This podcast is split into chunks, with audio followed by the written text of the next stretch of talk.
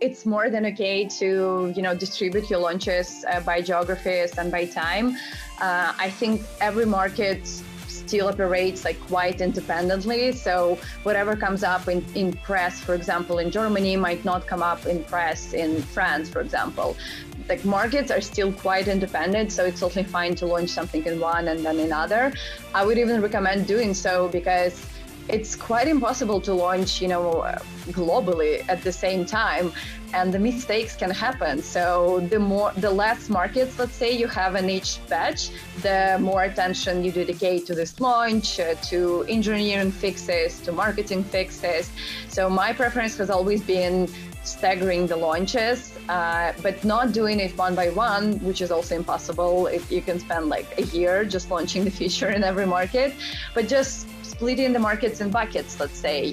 And as we mentioned, prioritization is key. So you have your priority markets that might go live first, then second priority markets, let's say third priority markets, etc.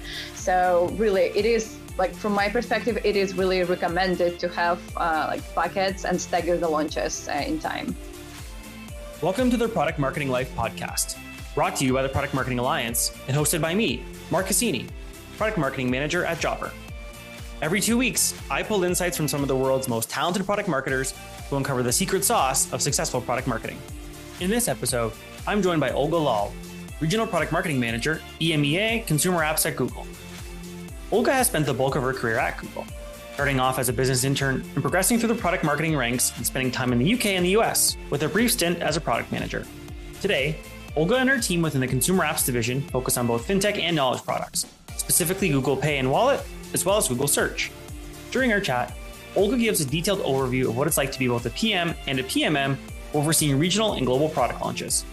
She offers some great advice on what to do when approaching your first global launch, and just as importantly, what not to do. All right, with that out of the way, let's dive in. Hey, Olga, how's it going? I'm Well, how are you, Mark? Good, thanks. Super excited to have you here today. Me too. Very excited to chat about this. Awesome. Well, let's get into it then. Can you walk me through your career so far and what you do today at Google?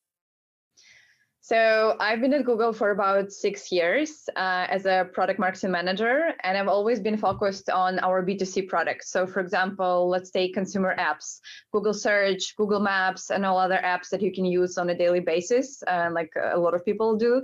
So I've been mostly focused on that, uh, but I've also moved around like inside of Google uh, among like different roles. So for example, I've been in the local team, in the global team based in the US, and now I'm uh, in the regional team based based in the UK, London, and I cover product marketing for consumer apps in EMEA region, which is Europe, Middle East, and Africa. Very cool. And I'm, I'm curious, do you get any exposure or any interaction with the hardware side of the business, or are you strictly in the software side? I would say like Officially, I'm on the software side, but for example, when I was based in the US, I used to work with our app Google Assistant. And it's not just the app, it's also the voice assistant that you have in the hardware products like Google Nest displays, uh, smart speakers, etc. So I've been collaborating a lot with the hardware side of the business for sure. Uh, so yeah, got some exposure to that side of things as well. Very cool. And does the hardware side of the business, do they have product marketing managers as well, or are they set up differently, or is their marketing org slightly different? Yeah, they also have product uh, marketing managers, uh, and I guess like you need to because it's a it's a very different business, right? Like wh- how consumers choose their smart speaker based on what? What are the characteristics, the features of the product as a hardware product actually matter for users? That's a completely different area of my expertise, which is more like how does this feature work? What is the natural way for users to interact with their voice assistant? So yes, definitely.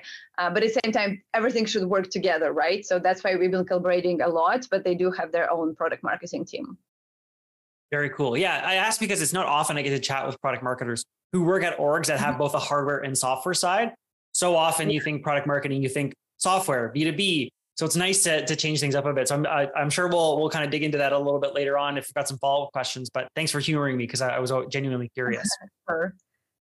Awesome. So before we get into our main topic, you know, I'd love to hear a little bit more about your journey from product marketing, product management, and then back again, all well at Google. Uh, what was that experience like? You know, what skills did you find to be most transferable? And, you know, selfishly, I want to know why ultimately did you decide to switch back to product marketing? Sure. I feel like every PMM at some point starts wondering, like, should I become a PM? It's it's like something that is always on our minds, and I'm no exception. When I was based in the US in our global team, uh, and I was working on Google Assistant, and I've been collaborating a lot with product managers on our team. I was like, maybe I should try it out. Like maybe that is my next career step. Uh, and so I did take like an additional project with our product team, and I was driving the development and the launch of one of their Google Assistant features. Uh, and that was quite exciting. To be honest, I found a lot of transferable skills as well. So, for example, PM work is actually a lot of cross-functional alignment and just like organizing people, aligning with different teams, which is what we do as PMMs as well. So I definitely could apply those skills there as well. And also understanding the user, you know, the user insights, research, that was definitely something that I could benefit from from my PMM role. At the same time, the technical knowledge, of course, that was a challenge. Like as a PMM, I had to pick up a few, you know, courses and just like understand how the product actually works, which is fine. Like you can always talk to your engineer, like and just understand in more detail the technical background of things. Um, but yeah, you also asked like why I made the switch back. Um, I think at some point i realized that well the pmm job is actually more dynamic in a sense of the deliverables. So i feel like as a pmm you're always launching stuff. There's always like a new feature a new product coming up campaign. So it's a more dynamic environment while as a product manager you spend most of your time developing thinking about features which is also great but i guess personally for me a pmm role is just a better fit. And also i feel like pmm is a more diverse role in the sense that you can do growth marketing, core product marketing, like anything literally. While as a product manager, your scope is very well defined and you know what you're working on and what kind of skills you're applying. So, yeah, I was one of those uh, weird PMMs, I guess, who made the switch to the PM and then, like, uh, no, you know what? Like, I enjoy my PMM letter so much, so I'm just going to go back. Yeah, and I, I, wouldn't describe that as too weird. I know I've spoken to uh, quite a few product marketing managers who if not, you know, spend direct time as product managers, have shadowed them very closely just to kind of learn and appreciate the role a bit more because, you know, like you said, we, we work so closely together as product marketing managers with our product management counterparts. So yeah, thanks for for shedding some light on that. Cause again, genuinely curious about doing that all within the same org. And as a follow-up question, did you find as the PM, were there any go-to-market responsibilities on your plate or were you were you strictly just focused on you know, getting the feature out the door and then leaning into product marketing to kind of take it from there? Uh, there was definitely a go-to-market component of that, and that's where you know I could shine the most as a PMM because like I used to do a lot of go-to-market as a PMM, uh, but maybe it was the specifics of that specific feature that I was working on or the team, but I would say that most of my time still went into deep thinking and like development of the feature.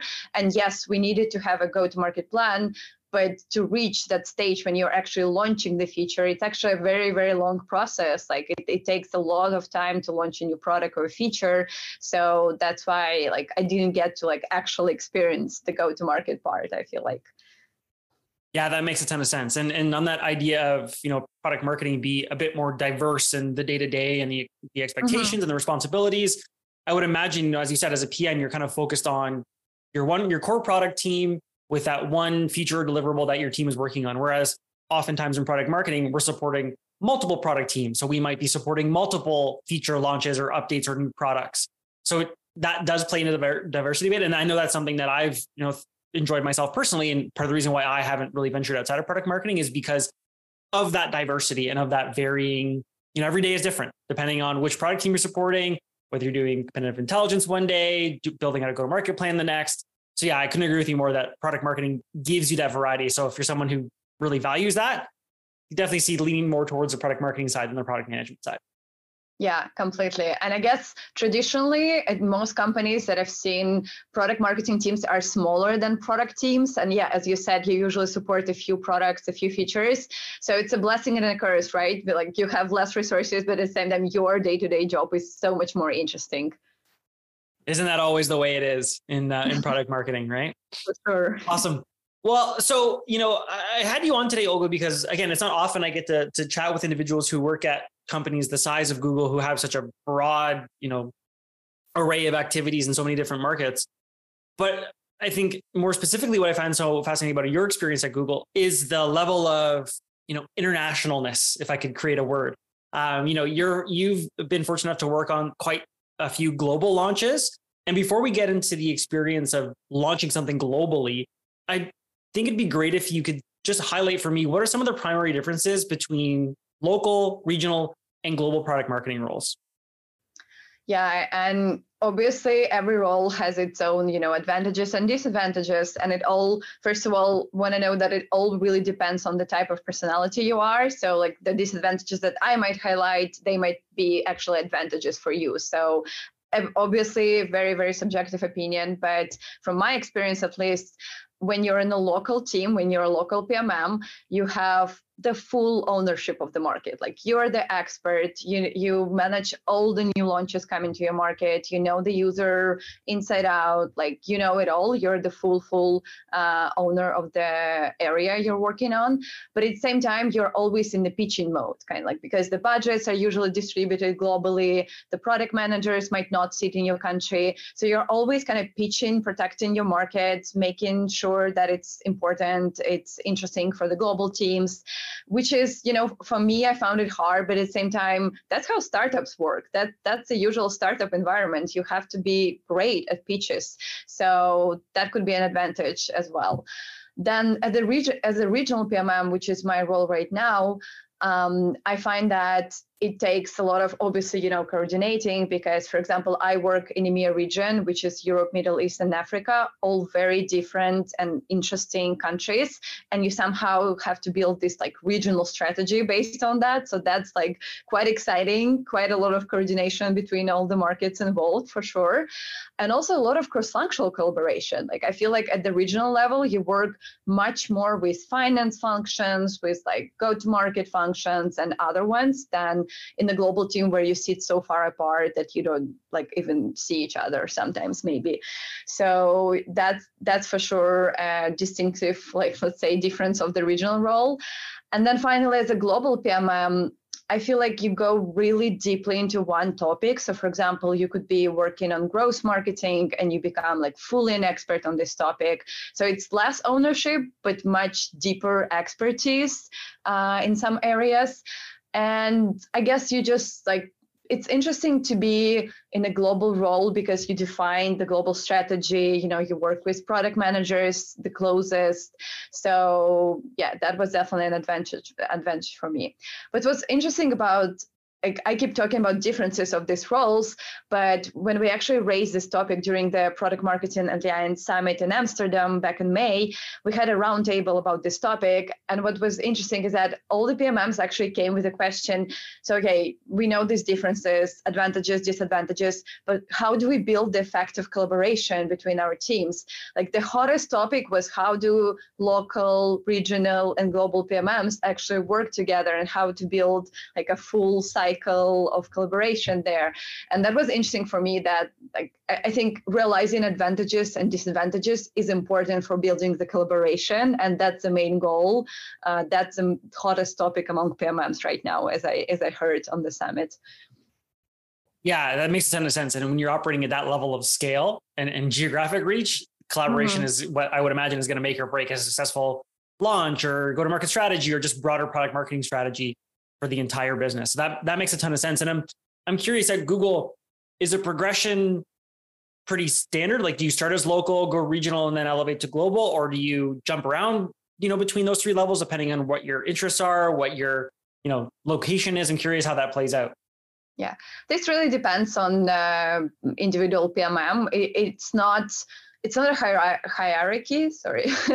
It's it's not a hierarchy so it's not like the global pmm has more authority than a local one definitely not like that. Uh, i would say we all work as equal partners and it really depends on your own individual interests and career goals where you want to be like for example, for me, it was important to get all the types of experience. I wanted to see, you know, how it's like to be a local, regional, global PMM, and that's why I prioritize it for myself. But definitely, it's it's not a career track that is, uh, I don't know, standard at Google or something like that. And I find it so interesting that even as a regional PMM, you're responsible for such a huge region that is so incredibly diverse. And I'm curious, how do you even begin to approach that level of diversity in your customer base when you're, you know, you're talking about Europe, Middle East, Africa, like that's almost that's almost the entire planet obviously excluding north america and you know pockets of asia uh, but like that to some people that would feel global in and of itself so how do you approach that level of diversity amongst that region yeah, and I think that all comes down to prioritization. So as a regional PMM, I think everyone understands, you know, you might be one resource for this region or like a few people for this region. So you cannot possibly cover everything. So you define your priority products and then priority markets for this product, and that's how you try to structure your scope. Otherwise, yes, it's it's it's a lot as you mentioned. Uh, so yeah, and it's also important uh, to have some local representation in local markets. So and staying in touch with these local PMMs as well for sure because they're the experts. They have the full ownership of their markets for sure and that's very very very important to stay in touch with them. And do you have regular touch points with those local pmms are they on a monthly quarterly basis or do they just tend to kind of pick up as you approach a launch? Yeah um, we definitely have like monthly, I think, touch points for sure. And if depending on the launch, if there is some active project going on, we might do it much more in a regular basis. Or if it's a priority market for some specific product, we'll be uh, talking daily, weekly, or whatever cadence is needed. But definitely as a baseline, we do have at least monthly touch points with all the local representatives that we have. Very cool. So a moment ago, you talked about prioritizing and I'm curious, as someone who's you know launched over 40 uh, products across you know upwards of 40 countries at a time, how do you recommend someone go about prioritizing those geographies or those markets? Like, what are the things that someone might want to consider when assigning, hey, this is our priority one, priority two, so on and so forth? Mm-hmm. Well, I usually found uh, the kind of like the basis prioritization to come from product teams uh, because they're most they're well connected to the business goals and that really your prioritization really depends on the business goals. So for example is there a need to get as many users as possible really fast? Then it's one strategy. Or maybe there is a need to launch in very certain specific markets uh, for some or another reason. That that would be another strategy. So we usually sit together with the product team uh, like aligning on the key markets depending on the business goals and then we start from there. And i cannot stress enough how important it is to have the same market prioritization with your product team uh, because i I think I've heard from some PMMs that they are working like in silos with the product teams, and then it impacts, you know, the internal dynamic relationships, etc. So in my case, I've always tried to work really closely with the product team and having the same prioritization so that they know what to expect from go-to-market in each geography. Yeah, that's such great advice. And that's one of the first areas that I tend to kind of push my my product management counterparts on whenever we're talking about go to market is how how is product defining success for this feature or this product? Like, what are the metrics that you are trying to drive, and then how best can product marketing support those metrics being achieved? And you know, I think sometimes it's okay if product management has their set of you know let's call it one to three top priorities in terms of metrics and then product marketing might have a fourth or a fifth and it's important as a product marketer to balance all of those but still do everything that you can to support product yeah. in the achievement of their of their metrics and, and I'm curious, you know, you talked about working really closely with the product to define or even just like kind of consume those goals. Have there ever been moments of friction where product says, well, this is what we want to achieve, and then product marketing comes in and says, yeah, but you know, based on what you're telling me, you might actually want to be trying to achieve something else. Has that ever happened, or has it been pretty much the case that both parties are on the same page? That's a great question. I feel like generally, in my experience, my teams have been working quite well together. So, on the leadership levels, there's been always an alignment. But I think what we as a product marketing has always kind of pushed the product uh, function a bit uh, is on uh, engagement and retention. So, seeing the long term strategy. I think product managers are often quite focused on launching the product, you know, just getting it out the door. And we, as product ma- marketing managers, we should be really pushing to think long term. So, what is your retention strategy? What is like the in product engagement tools that you're planning to activate? So I wouldn't say it was a friction point, but that was definitely something we kept like bringing up in every go-to-market discussion. So what is our long-term retention plan? That's really smart. And it's funny that you say that because we've had similar conversations internally at Jobber where CMO has actually come into the conversation and said, okay, it's great that these are the launch tactics that you want to accomplish, or these uh, launch goals, I should say. But then how do we think about resurfacing this feature three months from now, six months from now, nine months from now to ensure that not only our customers that have, you know, onboarded since we've launched, uh, identifying it, seeing it, and getting the value from it, but that those that are there with us at the time of launch continue to use it and engage with it. So, eh, you know, it's, it's funny. Uh, I feel like that is very much like a marketing perspective. That you're right. Product just thinks about okay, features live. We hit you know uh, metric ABC within three six months. On to the next thing. So yeah, it's important for us to come in with that longer term perspective exactly. for sure. And maybe we're even better positioned to do that because, as we mentioned before, as PMMs, we usually cover a few features, a few products. So we see the picture from the user perspective you know so and the product teams are usually focused on their specific area so we are really well positioned to push this conversation about like long-term uh, retention strategy yeah, and I want to follow up with a question just again based on how we do things at Jobbers. We work very closely with our lifecycle marketing partners to achieve the longer tail uh, strategy. Is it the same at Google, or is there a different approach, or is that just still all within product marketing? I would say it depends again on the product and the team. Uh, in my experience, I've been the same person, you know, working on core product marketing and lifecycle as well. Uh, I would also mention that maybe that was based on my personal interest as well, because I love growth marketing, I love lifecycle tactics. So I always try to choose the projects where I could apply both like core product marketing skills and growth marketing as well. That makes a lot of sense. Very cool. So I think oftentimes, again, in product marketing, we think about the launch as a moment in time that happens to the entire customer base, right? Especially because a lot of us, as I said at the beginning of our conversation, are in software and software tends to be accessible globally equally. But obviously, when you're working at a company like Google and you're working in such a broad geographic reach, you can't always launch things at the exact same time. Is that okay? Is to have a delay between regions, different parts of the world? And, and if so, you know, what are some of the pros and cons of staggering different geographies? Yeah, I would say that from a product marketing perspective, it's more than okay to you know distribute your launches uh, by geographies and by time. Uh, I think every market still operates like quite independently. So whatever comes up in, in press, for example, in Germany might not come up in press in France, for example. The markets are still quite independent. So it's totally fine to launch something in one and then in other. I would even recommend doing so because it's quite impossible to launch, you know, globally at the same time and the mistakes can happen. So the more the less markets let's say you have in each batch the more attention you dedicate to this launch uh, to engineering fixes to marketing fixes. So my preference has always been staggering the launches uh, but not doing it one by one which is also impossible you can spend like a year just launching the feature in every market but just splitting the markets in buckets, let's say. And as we mentioned, prioritization is key. So you have your priority markets that might go live first, then second priority markets, let's say third priority markets, etc. So really, it is like from my perspective, it is really recommended to have uh, like buckets and stagger the launches uh, in time. Yeah, and as a follow up, and, and again, you don't have to get into specifics, but have there ever been times where you've launched something in your, you know, priority one and two markets, and then reception maybe wasn't as expected and you decided to maybe pull back on launching in markets that you'd already initially planned to do? Or has the inverse happened where you've only planned to launch in a couple of markets, but it went so well that you were then encouraged to continue launching further? Has that been the case?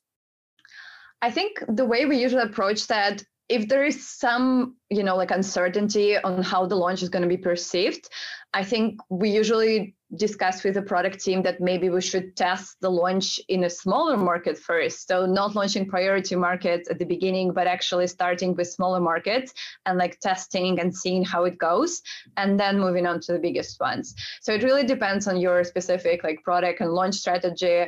Uh, but yes, for sure, I think we are trying to avoid situations when we have to pull back, you know, and like change the whole go-to-market strategy. It's better to be safe and like start testing with smaller markets. Yeah, that makes a lot of sense. And it's, it's funny, again, you say that because I had a conversation with someone recently about not in the context of, you know, product functionality and features, but in the context of pricing, where I've heard a number of global companies, I think it's in the streaming space. I want to say it was might have been Spotify. I, I can't remember exactly, but a company or representative from that company came out and said, when we do pricing changes, we tend to identify a handful of smaller markets where we can test that change, gauge reaction and response. And then if we feel like we're hitting things from a metrics perspective, we'll then update those prices globally. So again, I think you're advocating for a similar approach, but from the again feature and product side, just to make sure before you go loud and go broad yeah. that in those test markets you're seeing the success and uptake that you want, and then making a decision to go broader from there. Yes, that makes so much sense, especially with sensitive topics like pricing. I can totally hear where they're coming from. 100%. All right. So, you know, we talked about again staggering launches. I'm curious when it comes to coordinating resources and assets. Do you have any advice on how to produce launch assets for each geography in a manageable way? Again, you know, given that you're launching across so many different places, I would imagine that, you know, localizing those assets and getting them ready for each of those markets can be quite challenging. Yes, it is definitely a challenge, and you should just accept that. You should just accept that it's going to be a really, really hard project. It's probably going to be a mess, but you know, you hopefully this kind of like advice that I give will help you know every PMM to make it as seamless as possible. But generally, it is a big, big pain point. Um, so what I found really helpful from my experience is you know having a baseline of assets that are quite easily customizable. So, for example, you just scale the same assets across most of the markets, but if you have some priority markets, you can customize them uh, for, for these geographies. So for example, replacing some element like uh, an L card or some imagery that is basically easily plug and play. Uh, I, I, found that to be the best kind of like schema to work around and yeah, just doing the basic translation for most of the markets and then customizable elements for really important geographies where you want to go local. And we all know that local insights like local partners, local imagery, might work really well. So you want to give this opportunity, for, at least for the priority markets, to customize the assets. It's probably impossible to produce custom assets for every single market. So that's why you have to approach this from a scalable standpoint. And when you're discussing though the creation of those assets when, with your creative team or whoever's responsible in house for creating them, are you just providing them with a brief that say, hey, these are the markets that we want to launch in, and then they know enough based on that brief to go and make those changes? Or are you sitting side by side with them saying, hey, for this asset and for this market, we want to change XYZ. But then for this market and this asset, we want to change ABC. Like what level of direction do you need to give internally to get to that level of customization for each market? Yeah. It's very important to keep customization uh, in mind at the start of the creative process. So we usually develop you know the brief for the baseline assets let's say. So we're briefing our creative partners in a way that hey so we need this kind of assets. They will be scaled across this amount of markets. And for this, let's say five markets, these elements will need to be replaced. Or please come up with a suggestion what elements we can replace in this asset for these priority markets. So it's really, really important to brief the creative partner with localization and adaptation in mind already at the start. Otherwise, you might end up with really great, creative, complicated assets, but that are just impossible to customize. So yeah, I would say that's the number one flag at the briefing process process. Awesome. Well, on the topic of advice, or maybe the inverse advice, I'm curious what are the common mistakes you've seen, or maybe even had to make yourself when it comes to international launches? And what did you learn, and how would you encourage listeners to ensure that they can avoid making those same mistakes? Yeah. That's a great question. And I think my answer will seem obvious, but then when you actually work on an international launch, you kind of forget about this part. But you know, just testing the feature and testing the assets locally is so so important there are so many language nuances so many i don't know local landscape nuances that you can just not be aware of as a regional or global PMM, that it's like very, very important to work with your local counterparts and ask them to try the feature and also to review the assets. It's incredible how many mistakes are still being, you know, produced like in every company just because of that, just because of simple localization. Uh, and even if you don't have a PMM, for example, in the local market, can you reach out to the sales team or to another function? Or maybe if you don't have any re- representative in this market, can you find someone who speaks the local language among your colleagues in another country? So there are a lot of a lot of creative ways to you know ensure the local speaker actually reviews the feature and the assets. And it's really important not to just let it go and let it pass it is a huge milestone in the whole launch process that we just, I guess, sometimes ignore. And that's the, still the basic and the biggest mistake that I've seen across like many campaigns. Well, if it makes you feel any better, I know you said it may seem obvious, but I have an example. I can't I can't remember which beer company specifically, but I remember I can't remember if I was told to me while I was in school or if it was in a book that I read. But there was a very well-known beer company that launched a specific, you know, sub-label of their of their uh, beer in a I want to say Latin American market. And then when it was translated, it was something, it was a specific campaign for for one of their beers, I should say. And when they launched it, the translation made it sound so unappealing, like it was actually gross. The, yeah. the campaign that people didn't didn't end up actually buying the the beer, and the campaign was a huge flop. So even multinationals can make that simple mistake. So you're right. I think it's an important thing to to keep in mind. And yeah, that advice of if there's anybody internally that you can lean on as just hey, gut check this. Does this make sense? This is what we're trying to say. Is it actually saying that? Is not only very cost effective, it's usually free, um, but it's a good way to just get that uh, direct uh, feedback with someone who has the context of working in that same organization and knows the product or the feature or the customer that they're trying to go to. So yeah, I think that's some fantastic advice. Exactly. Agree. Awesome. Well, Olga, this has been fantastic. Like I said, it's not, it's not every day I get to speak not only with someone who works at a company the scale of Google, but also who has, you know, worked on as many global or international launches as you have. So thank you so much for providing a perspective and some guidance to the listeners on how they too themselves can make those same level of launches as a success. Uh, before I let you go, though, I want to ask you my final question. And again, it's one I ask all my listener or guests, I should say. Uh, what's an area of focus within the realm of product marketing that you think product marketers will have to pay extra attention to this year, more so than in previous years? That is also a great question. And to be honest, I was uh, thinking about my personal development plan for the second half of the year just recently. And I was actually like thinking about that question specifically.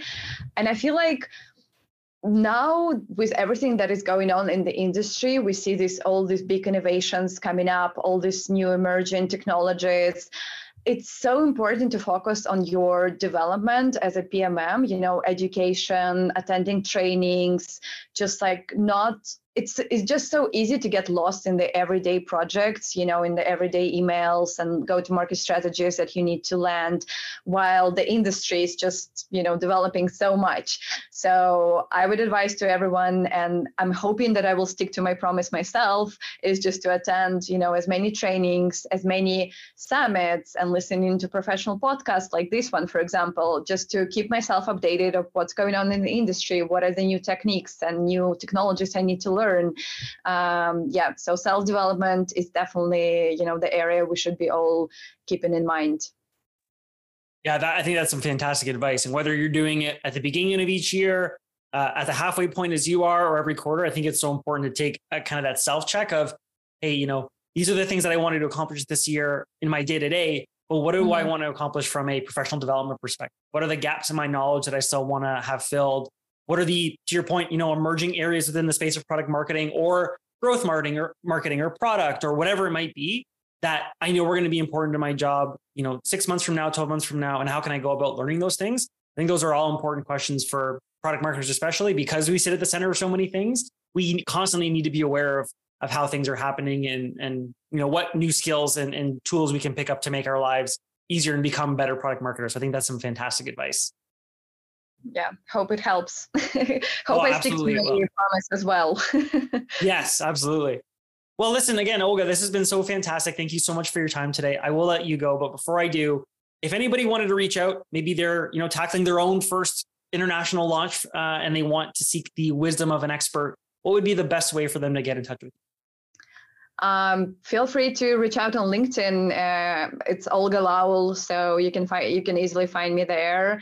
Uh, yeah, I'm looking forward to connecting. Awesome. Well, thank you so much, Olga. And again, good luck with uh, your next uh, global launch. I'm sure you'll have many over the coming months. Thank you so much. It was really, really great to connect and chat about this topic. Thank you. For everyone still tuned in, thanks so much for listening. And if you enjoyed the podcast, please help us spread the word to other product marketers. Before we leave you to get on with your day, if you want to get involved, here are a few ways you can. If you're a product marketer and you want to come on the show and speak about your day, a specific topic, or your role in general, that's one option. If you want to flex your podcast hosting skills, being a guest host is another. And finally, if you or your company want to sponsor an episode, there's a third. Thanks again and have a great morning, afternoon, or evening wherever you are.